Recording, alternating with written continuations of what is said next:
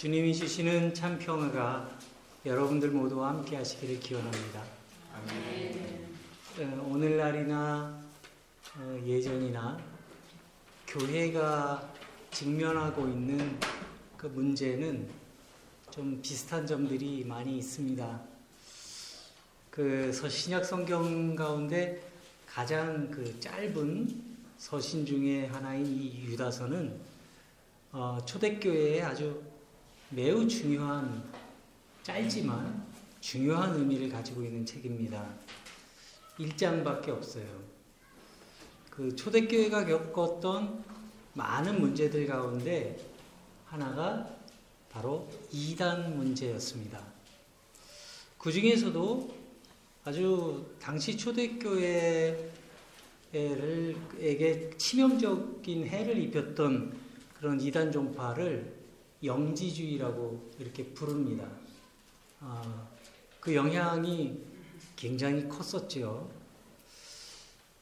이 영지주의자들이 가르친 것을 어, 여러분들이 이해하시기 쉽게 간략하게 요약한다면 이렇습니다.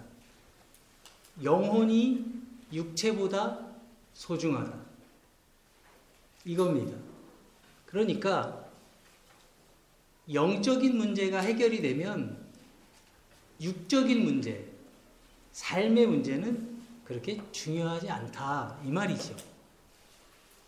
그런데 이 영지주의의 이러한 가르침들이 어떤 결과를 갖고 왔냐 하면 사람들로 하여금 방종한 삶을 살게 하는 아주 나쁜 영향력을 끼치는 결과를 가져오게 된 겁니다. 그러니까 우리가 쉽게 얘기하자면 공부하는 이제 학생이 대학 붙고 나서 아 이제 대학 붙었으니까 이제 공부 안 해. 이런 식이랑 똑같은 거예요. 난 구원받았으니까 이제 어떻게 살든 어, 상관없어. 이건 거예요. 그러니까 내 영혼이 구원받았으니까 그, 그걸로 충분하다는 거죠. 어. 그래서 이 유다서의 저자는 바로 그러한 가르침을 전파하는 영지주의자들을 조심하라, 경계하라고 말하면서 그 사람들은 교회 안에서 이 사도들의 가르침과 권위를 업신여기게 만드는 사람들이고 또 교우들 사이에 진정한 사귐을 가로막는 그런 아주 암초와 같은 사람들이다. 이렇게 말하고 있는 것입니다. 그래서 그런 거짓 교사들을 분별하는 단어가 이제 몇 가지 나오는데 그게 뭐냐면 불평. 아, 불평하는 거. 욕심, 허풍, 아첨 이런 단어들이 본문에 예, 기록돼 있죠. 어, 이런 그 단어들이 이제 거짓 교사들의 예, 언행이라는 거예요. 그래서 유다서는 그들은 그 자기의 본능대로 아무렇게나 살기 때문에 교회 공동체의 일치를 해하는 사람들이다. 이렇게 말하고 있습니다. 그러면 어, 우리가 이제 이 유다서를 대하면서 오늘 먼저 생각해 볼 거는 그렇다면 왜 그런 가르침을 따르는 사람들이 있었던 것일까? 이렇게 먼저 생각해 볼 수 있겠죠? 여러분, 우리들도 그렇게 크게 다르지 않은데 대부분의 사람들은요, 이 반복되는 일상을 굉장히 진부하게 생각하는 경향이 있습니다. 그래서 뭔가 새로운 거, 뭔가 자극적인 거를 예, 찾는 경우가 되게 많지요. 가만히 생각해 보세요. 우리들에게도 그러한 습성이 숨겨져 있어요. 뭐든지 금방 식상한 겁니다. 하지만 여러분, 우리가 잊기 쉬운 것 한 가지가 있는데요. 그거는 뭐냐 하면, 진리라고 하는 것은 너무나 평범해서 사람들에게는 아주 진부하게 보인다는 사실이에요. 이거를 우리는 잊지 말아야 합니다.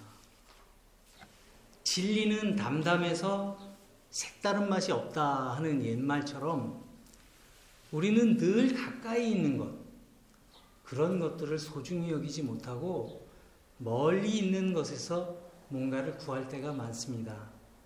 사람과의 관계도 그런 것 같아요. 가까이에 있는 사람들 귀한 줄 모르고요. 멀리 있는 사람들 바라보며 살 때가 있어요. 가끔 먹는 음식은 되게 귀한 것 같은데 매일 먹는 것들 귀하게 여기지 않습니다. 저는 김치가 그렇게 귀한 음식인지 독일에 와서 처음 알았어요. 한국에서는 선도 안 됐는데 여기 오니까 국물도 버리질 않습니다. 정말 너무 귀하잖아요. 몰랐던 걸 깨닫게 된 거예요. 그런데 여러분 우리가 곰곰이 생각해 보면요. 우리들 삶에 꼭 필요한 것들 그것들은요 전부 하나님이 거저 주신 것들이 굉장히 많아요.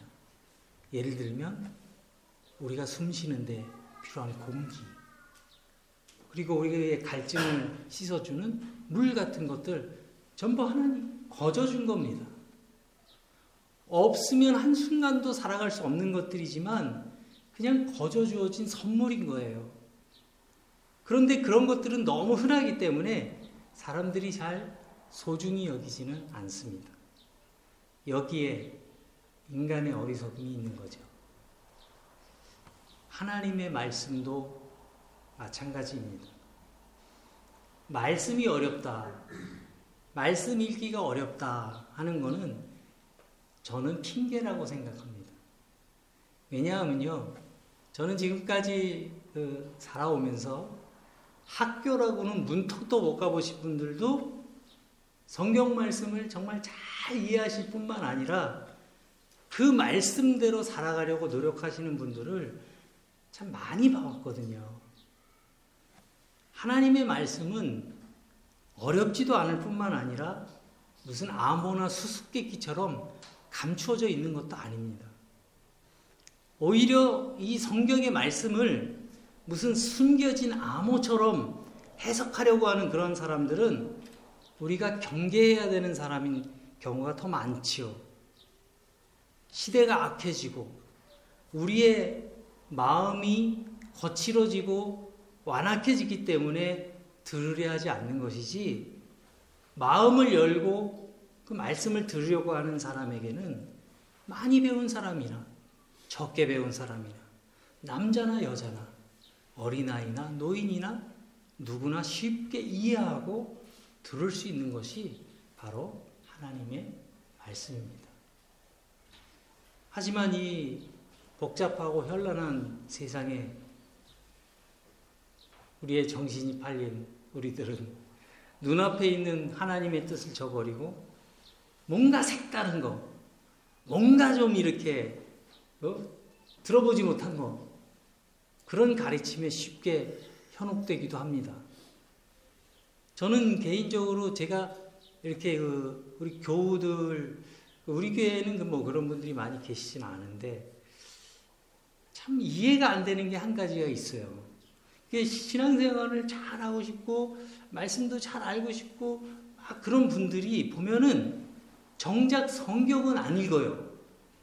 성경은 읽지 않는데 성경 해설서는 많이 읽어요. 저는 그게 너무너무 이해가 안 돼요. 신앙생활은 유행을 따라가는 게 아닙니다. 저는 제가 바라보는 이 한국 교회가 안고 있는 큰 문제 가운데 하나가 저는 이것이라고 생각합니다. 그래서 뭔가 들어보지 못한 것, 뭐 그런 이야기가 나오면 뭔가 그냥 신비한 것이 있는 것처럼 생각하기 때문에 사람들이 잘못된 길로 빠져들기도 합니다. 그래서 우리는 가끔은 제자리에 멈춰서 우리가 어떻게 살아야 할지 생각해 볼 필요가 있는 것입니다. 그런 의미에서 유다서는 우리에게 아주 의미 있는 이야기를 들려주고 있어요. 유다서는 우리에게 영혼을 도둑질하려고 하는 자들에게 넘어가지 말, 넘어가지 말라고 하면서 멋진 인생을 살아가기 위한 몇 가지 조언을 들려줍니다. 그 첫 번째는 거룩한 믿음 위에 자신을 세우라. 이렇게 권고합니다. 여러분, 여기서 말하는 거룩한 믿음이 무엇일까요? 거룩한 믿음. 그것은 사도들이 전해준 믿음을 말하는 거예요. 사도들이 전해준 믿음은 무엇입니까? 그럼 예수 그리스도의 십자가의 사랑, 부활의 권능. 그것이 사도들이 전한 복음의 전부예요. 그것이 믿음의 기초인 겁니다. 그래서 내가 예수님을 믿는다 하는 말은 동시에 예수적인 가치가 아닌 것들을 내 삶에서 포기하겠다 하는 그런 의미가 포함된 말이기도 한 겁니다. 내가 예수님을 믿습니다. 내가 하나님을 믿습니다. 이 말은 내 삶 속에서 하나님 뜻에 어긋나는 것들을 버리며 살겠습니다. 라는 고백하고 같은 뜻이 되는 거죠. 그래서 믿음은 고백인 것이고 결단이고 모험이라고 말하는 겁니다. 갈릴리의 어부들이 주님을 처음 만나서 나를 따르라는 부르심을 들었을 때 배와 그물을 버려두고 주님을 따라 나섰던 것처럼 버릴 것을 버릴 때 진정한 믿음의 삶이 시작되는 거죠. 그리고 믿음의 사람을 뭐라고 표현합니까? 굳건한 반석 위에 선 사람이다. 또 이렇게 말하는 이유는 그 사람이 믿음 위에 섰다고 하는 것은 삶의 중심이 분, 분명한 사람이 되었다는 뜻이에요. 하나의 중심. 단 하나의 중심. 예수 그리스도라고 하는 중심으로 살아가기 때문에 그들에게는 내적인 힘이 생기는 겁니다. 이런 걸 경험을 해봐야 진짜 신앙의 맛을 알게 되는 거예요. 반대로 한번 생각해 볼까요? 우리의 삶이 무력하게 느껴지는 이유가 뭘까요? 그거는 우리의 영혼이 지향점을 잃어버렸기 때문에 그래요. 그러니까 쉽게 말하면 무엇을 향해 살아가고 있는지 잃어버린 거예요. 길을 잃어버린 거예요. 지향점을 잃어버리니까 삶은 점점 더 복잡해지고 시간이 지날수록 그런 무기력한 삶에 빠져들게 되는 겁니다. 거기에서 벗어나 보려고 뭔가 이렇게 좀 중독성 강하고 자극성 강한 것에도 빠져보기도 하고 자기를 위로하기 위해서 어, 뭔가를 뭐 찾기도 하고 뭐 심한 경우에는 뭐 마약이나 이런 것들로 그런 길로 가는 사람들도 다 방향을 잃은 겁니다. 정신없이 살아온 것 같은데 어느 순간 문득 뒤를 돌아보니까 너무 허탈한 거죠. 내가 지금까지 뭐 하면서 산 거지? 그래서 믿음이라고 하는 것은 하나님의 선하심과 위대하심을 신뢰하는 것이에요. 그게 믿음입니다. 그 믿음 위에 인생의 집을 짓는 사람은 애지간한 시련 앞에서도 흔들리지 않게 되는 겁니다. 왜냐하면 하나님 안에서 실패란 없다는 것을 알게 됐기 때문에 그래요. 마음의 중심을 하나님께 두고 사는 사람은요, 좀 시련과 난감한 일이 닥쳐와도 실패한 사람이 아닙니다. 하나님 안에 머무는 사람은 이미 승리한 사람들이기 때문에 그래요. 우리가 멋진 인생을 살아가기 위해 갖춰야 할 두 번째 요소는 성령으로 기도하며 사는 것이다. 이렇게 유다서가 권면합니다. 이 말은 너무 자주 들어서 좀 식상하게 들릴지 모르겠습니다. 하지만 여러분, 기도에 대해서 깊이 생각해 본 적 있으십니까? 성령으로 기도한다는 것이 무엇인가? 참다운 기도가 무엇인가? 기도는 정말 유창한데 삶이 뒷받침되지 않으면요. 그 기도는 헛것이에요. 하늘에 연락되지 않는 기도가 됩니다. 참다운 기도라고 하는 것은 내 삶을 하나님 뜻에 맞춰가는 것을 의미합니다.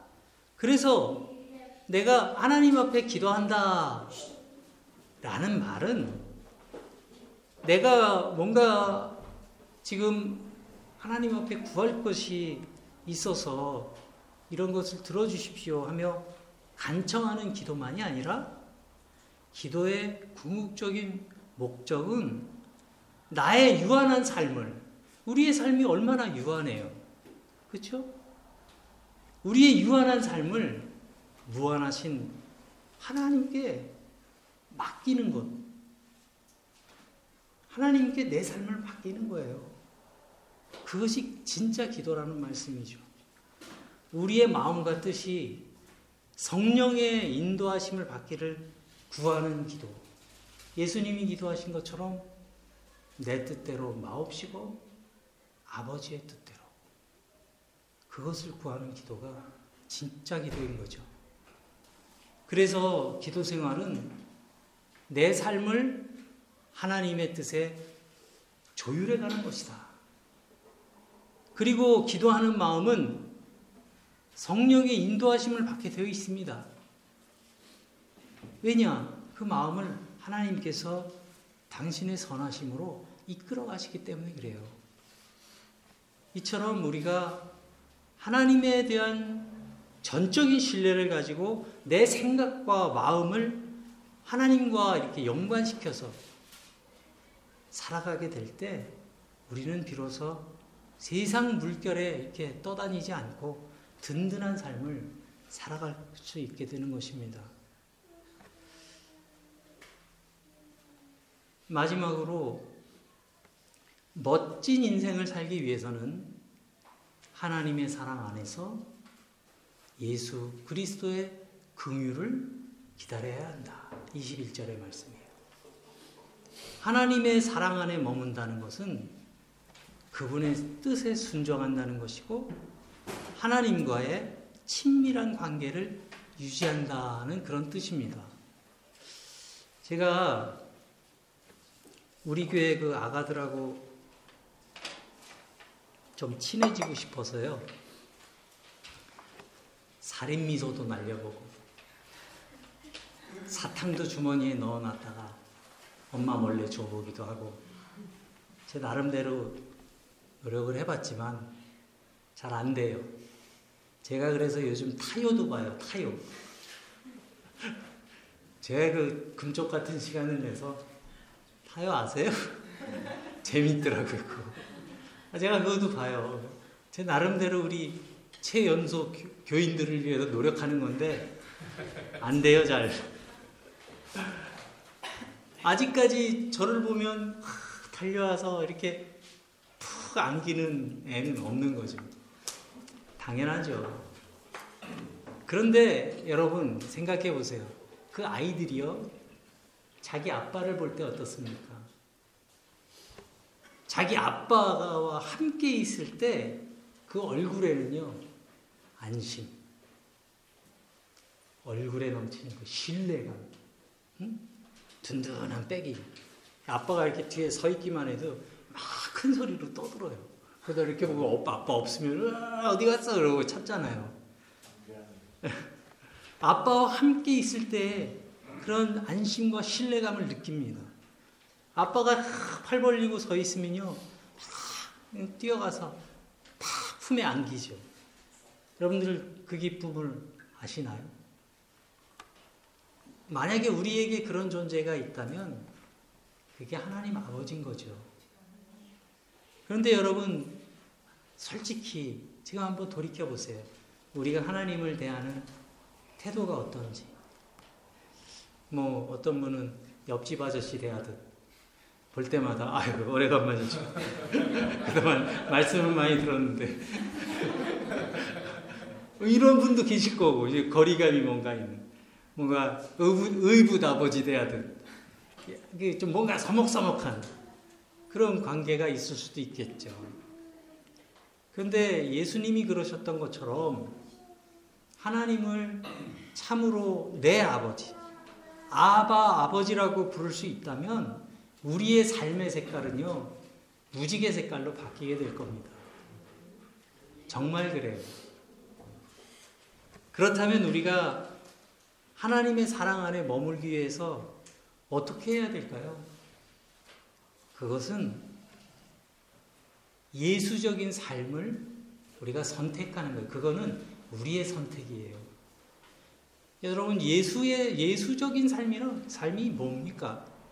예수님께서는 공생애의 삶을 통해서 말씀으로 강조하셨고 또 직접 실천으로 보여주시기도 했어요.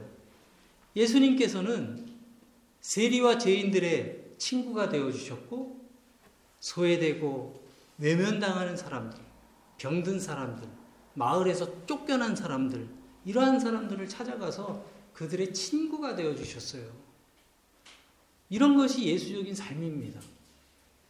이러한 삶을 지향하면서 살아갈 때 우리의 생애 중심이신 하나님과 우리는 사랑의 관계를 맺어가게 되는 겁니다. 여러분 사람이 가장 아름답게 보일 때가 언제일 것 같으세요? 한 누군가를 이렇게 바라볼 때 그 사람이 가장 아름답게 보이는 순간이 언제일까요? 제가 지난주에 그 영화를 한 편 봤어요. 제목이 마가렛과 마리안느라는 영화입니다. 이분 여기에 나오는 주인공은 오스트리아 출신의 간호사들이신데 젊은 나이에 이제 막 전쟁에서 이제 전쟁 끝나고 막 너무너무 가난했던 한국에 와서 한국에서도 그 가난한 한국 땅 60년대 한국 땅에서도 가장 소외된 소록도 나병 환 자들을 위해서 42년 동안 그들과 함께 살며 헌신한 분들이에요. 그분들이 나이가 들어가지고 이제 병이 생기고 그러니까 아 우리가 저들의 짐이 되겠구나 이런 생각이 들고 어느 날 인사도 없이 짐을 싸갖고 돌아가셨어요 오스트리아로 아직 살아계신 것 같더라고요. 이분들의 이야기를 다큐멘터리로 이제 만든 영화였는데 그 영화를 보면서 정말 가슴 뭉클한 감동을 느끼지 않을 수가 없었습니다. 사람이 가장 아름다울 때가 언제일까요? 그 순간은 누군가를 사랑으로 돌봐줄 때 그 모습이 그 사람이 가장 아름다운 순간이라는 것을 우리는 너무나 잘 알고 있습니다. 우리가 하나님의 자녀된 자들이라면 우리의 삶에 이와 같은 예수적인 살, 삶이 있어야 되겠죠. 믿음으로 인생의 집을 건축하고 성령으로 기도하면서 하나님 안에 우리들이 온전히 거하면 거하면서 사랑을 실천하는 삶을 우리가 지향해 가는 겁니다. 유다는 22절, 23절에서 성도들에게 믿음 가운데 확고히 서지 못한 사람들을 불쌍히 여기라고 합니다. 또 지옥불의 가장자리에 서 있는 사람들을 그 불덩어리에서 끌어내라고 말합니다. 그들 그냥 가만두면 파멸할 수밖에 없는 사람들이라는 거죠. 저는 이 말씀이 어떻게 들렸냐 하면 저 세상을 향해 그리스도의 마음을 가지고 저 세상을 바라보라는 말씀으로 저에게는 다가오더라고요. 길을 잃은 사람들을 생명의 길로 인도하는 것이 오늘 저와 여러분들에게 주어진 주님의 소명이기 때문에 그렇습니다. 성도들이 예수, 예수적인 삶을 살기 위해서는 다른 사람에 대한 관심을 갖는 훈련이 필요합니다. 믿음이 연약한 사람들에 대해서는 더욱더 그래야 돼요. 누군가 참된 믿음의 길에서 멀어지고 있을 때, 어, 그거를 뭐 나랑 상관없는 일이라고 여기지 않고, 그것을 아파하는, 안타까워하는 연민의 마음이 우리에게 있어야 되는 거죠. 판단하고, 비난하고, 따돌리고, 외면하는 것이 아니라, 흔들리는 마음을 한없이 불쌍히 여기는 그 마음, 그런 마음이 우리 속에 있어야만 우리는 그들을 구원의 길로 인도해 갈 수 있는 것입니다. 믿음의 기초 위에 인생의 집을 세우고 성령으로 기도하고 하나님의 사랑 안에 머물면서 자기를 지키고 들뜬 영혼들을 불쌍히 여겨 그들을 지옥불로부터 건져내려는 마음이 있는 곳에서 사랑의 기적이 일어나게 되는 것이고 주님의 위엄과 영광이 나타나게 될 것입니다. 사랑하는 교회 여러분, 우리 주변에서는요, 지난 주간에도 적대감과 미움으로 죽고 죽이는 일들이 하루가 멀다 하고 일어나고 있습니다. 그런데 이런 세상이 정말 이제 지옥 같다고 탄식만 하는 사람들이 아니라 이러한 지옥 같은 세상을 살만한 세상으로 만들어가기 위해 수고하는 평화의 일꾼들이 필요합니다. 오늘도 우리를 초대하시는 주님의 부르심에 기꺼이 응답함으로 주님이 보여주시는 구원의 능력을 찬양하며 살아가시는 저와 여러분들이 되기를 주님의 이름으로 간절히 기원합니다. 아멘.